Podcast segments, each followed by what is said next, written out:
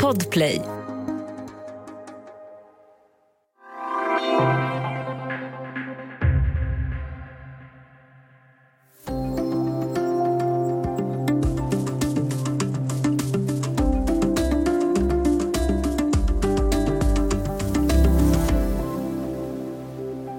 Bit för bit monteras yttrandefrihet och demokrati ned i Hongkong. I veckan stängde flera oberoende tidningar och nyhetssajter. Hur kunde det gå så fort och finns det någon gräns? Välkommen till Studio DN. Jag heter Sanna Thorén Björling.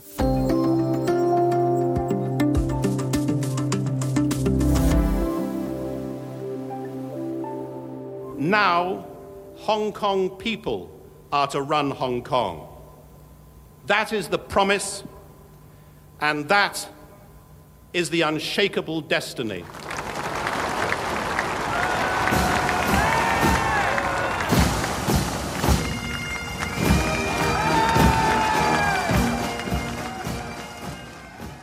Det där var Chris Patten, Hongkongs sista brittiska guvernör. Eh, det där var också från 1997. Minns ni det? Då övergick styret av Hongkong från den forna kolonialmakten Storbritannien till Kina. Den kinesiska regeringen hade lovat att Hongkong skulle få fortsätta åtnjuta avsevärd frihet under åtminstone 50 år under principen ett land, två system. Så har det inte blivit. Vi har med oss idag DNs korrespondent i Peking, Marianne Björklund, för att tala om den senaste utvecklingen. Välkommen! Tack! Du, om vi backar då 24-25 år till juli 97 eh, och den här tiden. Vad var det som hände då? Ja, nej, men då övergick ju som sagt, som du sa, eh, Hongkong från att vara en brittisk koloni till att vara en del av Kina, en speciell administrativ eh, region i Kina som det heter. Och man lovade att Hongkong skulle få behålla de friheter som utmärker Hongkong från andra delar av Kina, det vill säga pressfrihet, yttrandefrihet och ett oberoende rättsväsende fick man löfte om att få behålla. Vad fanns det då för farhågor och förhoppningar eh, på att liksom, trodde folk, vad, vad tänkte folk inför det här? Att, att skulle Hongkong kunna förbli demokratiskt? Det var, ja, man ska till att börja med säga att Hongkong har aldrig varit helt demokratiskt. Det har aldrig varit helt allmänna fria val. Däremot har det ju varit eh, mer likt en västlig demokrati än, än Kina. I, I och med det här jag sa, yttrandefrihet och pressfrihet. Men man har inte helt kunnat välja sina politiker. Men jag tror då när det skedde så var Kina i ett annat läge. Kina hade ju börjat öppna upp då eh, på 80-talet mot resten av världen. Man, man växte snabbt ekonomiskt och eh, man hade mer relationer med omvärlden och då fanns det de som hade en förhoppning om att Hongkong skulle utvecklas ännu mer demokratiskt och att möjligen Kina också skulle göra det och inspireras av Hongkong att också gå i en demokratisk riktning. Det fanns sådana tankar på den tiden. Sen fanns det förstås också farhågor att man skulle inlämnas i, i kommunistiska Kina och att eh, ja, friheterna med tiden skulle försvinna. Men det fanns också förhoppningar om att det tvärt, skulle bli tvärtom så att säga, att Kina skulle bli mer likt Hongkong än tvärtom. Det känns ju väldigt länge sedan plötsligt. Eh, vi återkommer strax till hur läget ser ut idag, men en sån här eh, statsvetarfråga till då. Hur, hur styrs Hongkong eh, rent formellt? Ja, man har ju då ett parlament som heter LegCo och det leds av en politisk led. Chief Executive heter det på engelska. Jag har inte hittat något bra svenskt ord för det, men den som leder då parlamentet heter Carrie Lam eh, och hon tillsätts av en valkommitté som är eh, Pekingvänlig. Så att det är inget fritt allmänt val eh, som tillsätter henne. Och eh, det här parlamentet tillsätts, det är ett ganska krångligt system, men en viss del tillsätts i allmänna fria val. Och en viss del av olika branscher, olika näringslivsbranscher och det kan också vara fackföreningar eh, i, ja, att de får tillsätta, eh, jag tror det är 30 av 90 ledamöter och sen ytterligare 40 tillsätts av en valkommitté som också är generellt Pekingvänlig. Mm. Så det är någon slags hybrid kan man säga? Det är som en hybrid, men nu gjorde man ju nyligen om valsystemet. Tidigare så var det en större andel som tillsattes av allmänheten. Det var 40 av 70 ledamöter. Och nu har det gått ner till 20 av 90. Så att det har blivit eh, mindre inflytande i direkta val än vad det var tidigare. Mm. Det är mycket som har hänt bara under de senaste eh, två, tre åren. Eh, vi hade para, den så kallade paraplyrevolutionen 2014 och sen var det stora protester och demonstrationer 2019. Eh, vad var det som hände då? 2019 då började protesterna för att man ville införa en utlämningslag, alltså att man tillät misstänkta brottslingar att de skulle få utlämnas till eh, Fastlandskina. Och det ville inte befolkningen. De var rädda. Eh, Kina har ju en politisk domstol till skillnad från Hongkong då som har oberoende rättssystem. Och man var rädd då att det skulle bli skenrättegångar och ja, man ville inte att det skulle gå i den riktningen. Och sen så utvecklades ju de här demonstrationerna till att eh, också handla om att man ville ha mer demokrati och att man var rädd. Man märkte hur friheterna var på väg bort och man vill att, ville inte att det skulle fortsätta i den riktningen helt enkelt. Och sen blev det också mycket att det, polisen var ganska våldsam mot demonstranterna och då blev det demonstrationer mot det och att man ville utreda polisvåldet. Och, men det, jag var där flera gånger under de här demonstrationerna och det andades någon typ av desperation bland befolkningen. Man var rädd, det sa de hela tiden. Vi vill inte att Hongkong ska bli som en stad bland andra i Kina. Hur oroliga var de då för att det skulle bli eh, väldigt mycket våld? Alltså, eh, det vet jag, det minns jag att det spekulerades ganska mycket om, eh, någon slags rädsla för hur, hur tuffa kan Fastlandskina vara här? Ja, det fanns ju viss oro för att det skulle bli någonting liknande massakern på Himmelska fridens torg. Det spekulerades i det, att, att, att den kinesiska militären skulle gå, ner, gå in och slå ner brutalt på, demonstra ja, på demonstrationerna. Och det var ju, men det var, blev ju istället att polisen var väldigt, väldigt hård med, med eh, tårgas och vattenkanoner och eh, det var ju ja, våldsamma konfrontationer. Studenter ockuperade universiteten och eh, det, då, framförallt då fanns det en oro för att, att militären skulle gå in. Men det gjorde de ju aldrig. Men de lyckades tysta dem i alla fall. Just det. Och sen 2020, då, året efter, så antogs en lag som också eh, mm, mer kraftfullt förändrade förhållandena, förhållandena mellan Hongkong och Kina. Vad innebär den här lagen?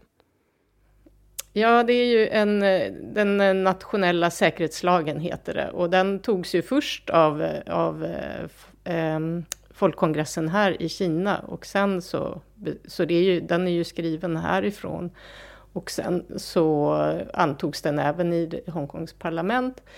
Den innebär att det är brottsligt, bland annat, ja terrorism är brottsligt, utbrytarförsök är brottsligt, eh, självständighetssträvanden är brottsligt. Men den är väldigt vagt skriven, så många kritiker, eller kritiker menar att den här kan man ju använda lite hur som helst. Eh, och, och, och, med den så kan man tysta alla som är, är eh, kritiska mot regeringen i Hongkong och som är kritiska mot centralregeringen i Peking. Så vad, de här förändringarna då som har hänt under den senaste tiden, eh, vad har det betytt för, för gemene man i vardagen? Hur, hur mycket pratar man om det här och hur, hur mycket är det något som påverkar eh, vanligt folk i vardagslivet? Ja, nu har inte jag kunnat åka till Hongkong på grund av covid och covid har man ju också använt som ett sätt att införa sådana här saker och tysta demonstrationerna. Men eh, det, många har ju flyttat från Hongkong. Många av de som var väldigt aktiva i demonstrationerna är ju rädda att bli gripna eh, med den här eh, nationella säkerhetslagen som orsak. Och det har ju också, jag skulle nog säga att det har tystat, folk vågar inte säga vad, vad de tycker längre. De är rädda helt enkelt. Folk är, är mycket mer försiktiga i vad de, vågar, vad de kan och vågar säga. När jag har ringt folk så vill de vara anonyma till exempel. De vill inte stå med namn. Och, ja.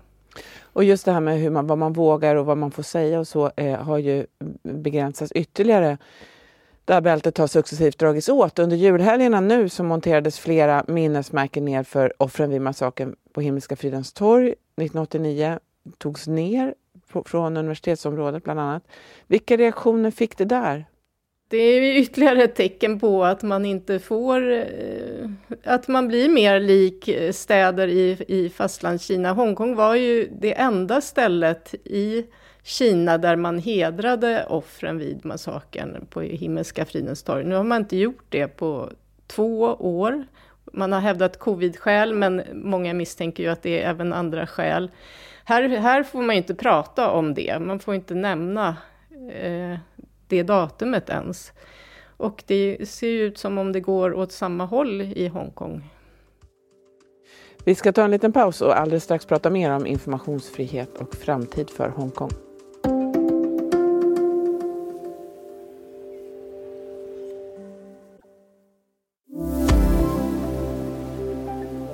Studio DN idag. Vi pratar med Marianne Björklund som är korrespondent i Peking och vi pratar om Hongkong. Hongkong har ju, eh, som du var inne på, som en del i sitt system också haft en, en fri press. Men så är det inte längre och i förra veckan tvingades Apple Daily och Stand News att stänga. Citizen News är en annan sajt som har lagt ner. Eh, kan du berätta lite Marianne, vad, vad är det som har hänt här? Ja, Apple Daily var redan i somras som de, de eh, tvingades lägga ner och sen nu på kort tid har det varit ytterligare två publikationer. Ja, det som har hänt vad gällde Apple News och Stand News så var det ju gryningsräd. Polisen eh, stormade in på kontoren och beslagtog datorer och anteckningar och mobiltelefoner och de hävdar att de har Eh, de uppviglar till uppror genom sina artiklar, att de är, eh, ja, att de eh, liksom är, mm, vill ha ett uppbrott från Kina och sådär. Och de har ju gripit då eh, de högsta ledarna på, på både Apple News och Stand News. Eh, Citizen News var i lite annat läge, vilket säger någonting om hur vag den här lagen är. För de la ner innan eh, polisen hade varit där, men de sa vi vet inte längre vad vi kan skriva, vad vi får skriva, vi förstår inte den här lagen och vi vill inte utsätta våra anställda för den faran att de också grips. Eh, de har familjer och vänner och vi, vi vågar inte längre helt enkelt ha den här verksamheten om vi ska, om vi ska ha den inriktning som vi vill, att vi vill vara en öppen och eh, liberal tidning. Det går inte. Det var deras budskap. Och som du säger, flera av de här redaktörerna och cheferna har gripits eh, och eller åtalats. Vad vet vi om hur det går med vad som händer med dem? Ja, Jimmy Lai som eh, grundade Apple News och som är en eh, jätterik eh, person, han, han sitter ju fängslad och han är dömd för ett brott, vad jag minns. Han är dömd för att ha varit med och ordnat en sån här vaka eh, som hedrar offren vid Himmelska fridens torg. Eh, under, ja, de, de gick emot och de fick inte tillstånd att hålla den vakan och då var han med och organiserade den. Men han står också jag för mig att han står också åtalad för att ha brutit mot den här nationella säkerhetslagen, men inte har dömts för det ännu. Men de är i Hongkong? De är i Hongkong, ja. Mm, mm, mm. Precis. Eh, man kanske också ska påminna om att det här är inte första gången som yttrandefriheten stramas åt. Eh, också den svenska bokförläggaren Gui Minhai drev ju sin verksamhet i Hongkong. Mm, eh. Han greps ju redan 2015. Han greps ju då, men han greps ju i Thailand eh, och då handlade det väl framförallt om, om de böcker som de eh, publicerade och att eh, vad jag förstår så var det någon bok på gång om Xi Jinping med ganska mycket skvaller och sådär och det är ju absolut förbjudet. Mm. Även i Hongkong? Ja, men det, det, var ju också att den här bokaffären, det var många fastlandskineser som gillade att åka till den bokaffären och köpa böcker, för det fanns mycket böcker med skvaller om de politiska ledarna. Och det var väl kanske inte heller helt populärt. Mm. Du har ju skrivit lite om, om vad man kan se framåt här. Vad, vad finns kvar av fria medier i Hongkong? Ja, det blir ju allt eh, färre fria medier som är kvar i Hongkong. Det finns, det finns en Hongkong Free Press på engelska som, som fortfarande är någorlunda kritiskt granskande av makten och det finns en kinesiskspråkig tidning också. Men det blir ju allt färre. Antingen så vågar de inte eller så, så blir de eh, gripna av polisen. Så ja, den fria pressen är verkligen i fara i Hongkong. Carrie Lam då, som du var inne på, som, eh, som är den eh, Chief Executive, någon slags chefs, chefsminister. Hur har hon reagerat på de här senaste eh, åtstramningarna?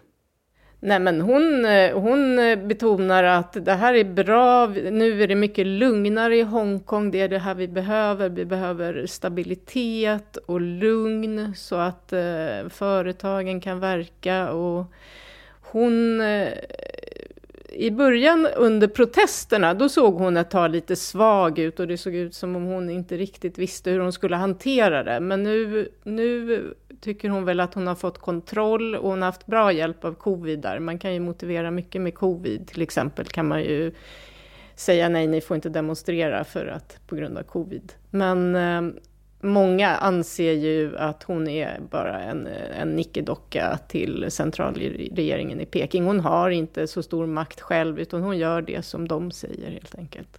Vad skulle du säga, vad, vad har hon för val? Kan hon, eh, ja, vad, vad, kan hon, vad kan hon göra?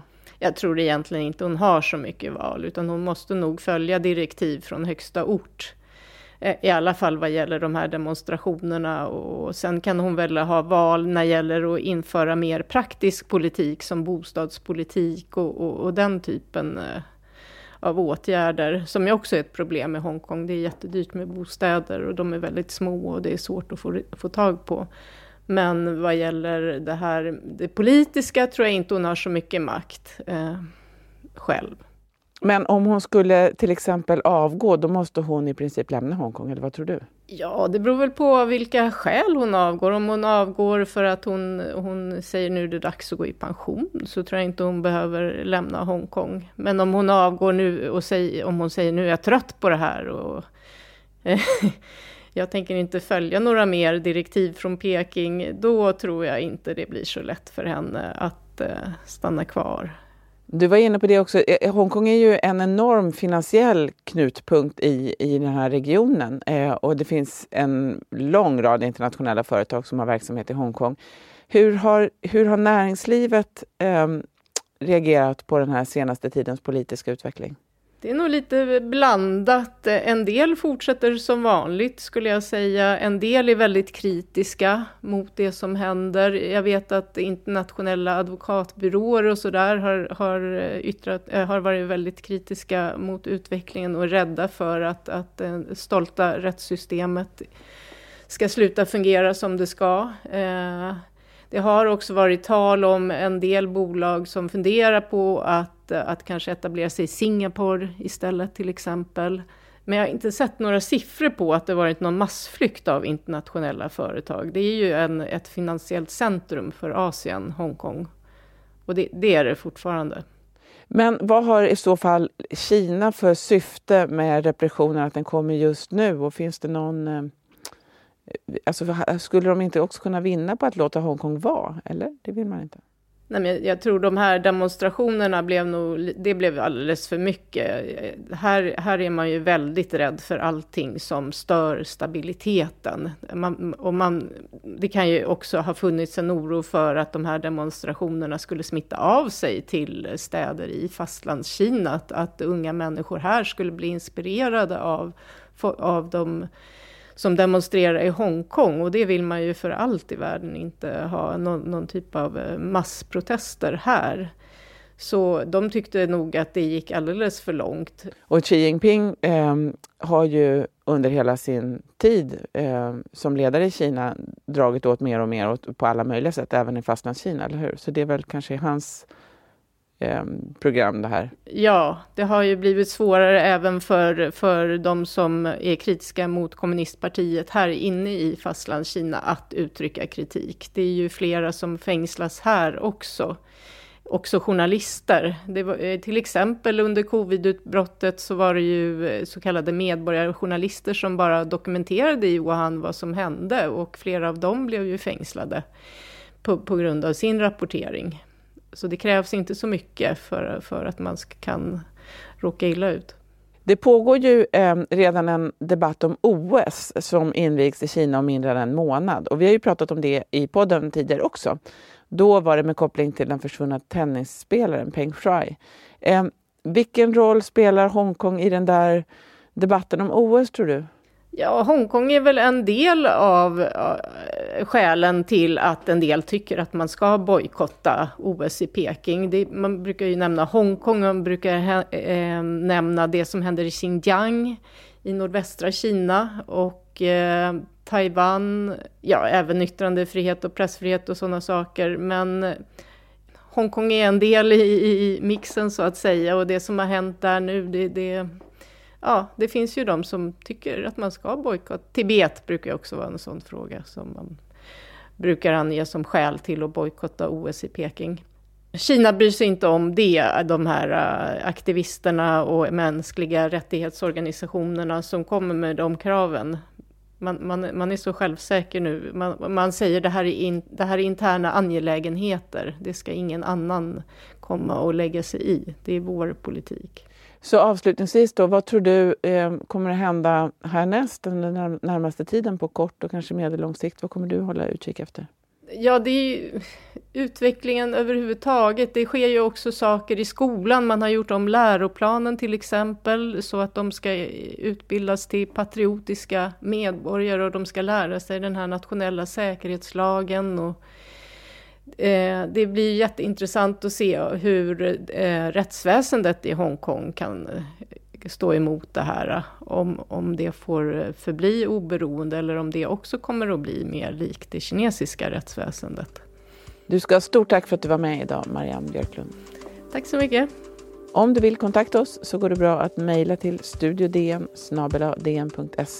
Kom också ihåg att prenumerera på Studio DN där du lyssnar på poddar så missar du inga avsnitt. Studio DN görs för Podplay av producent Palmira Kåkaremenga och av mig, Sanna Thorén Björling. Vi hörs!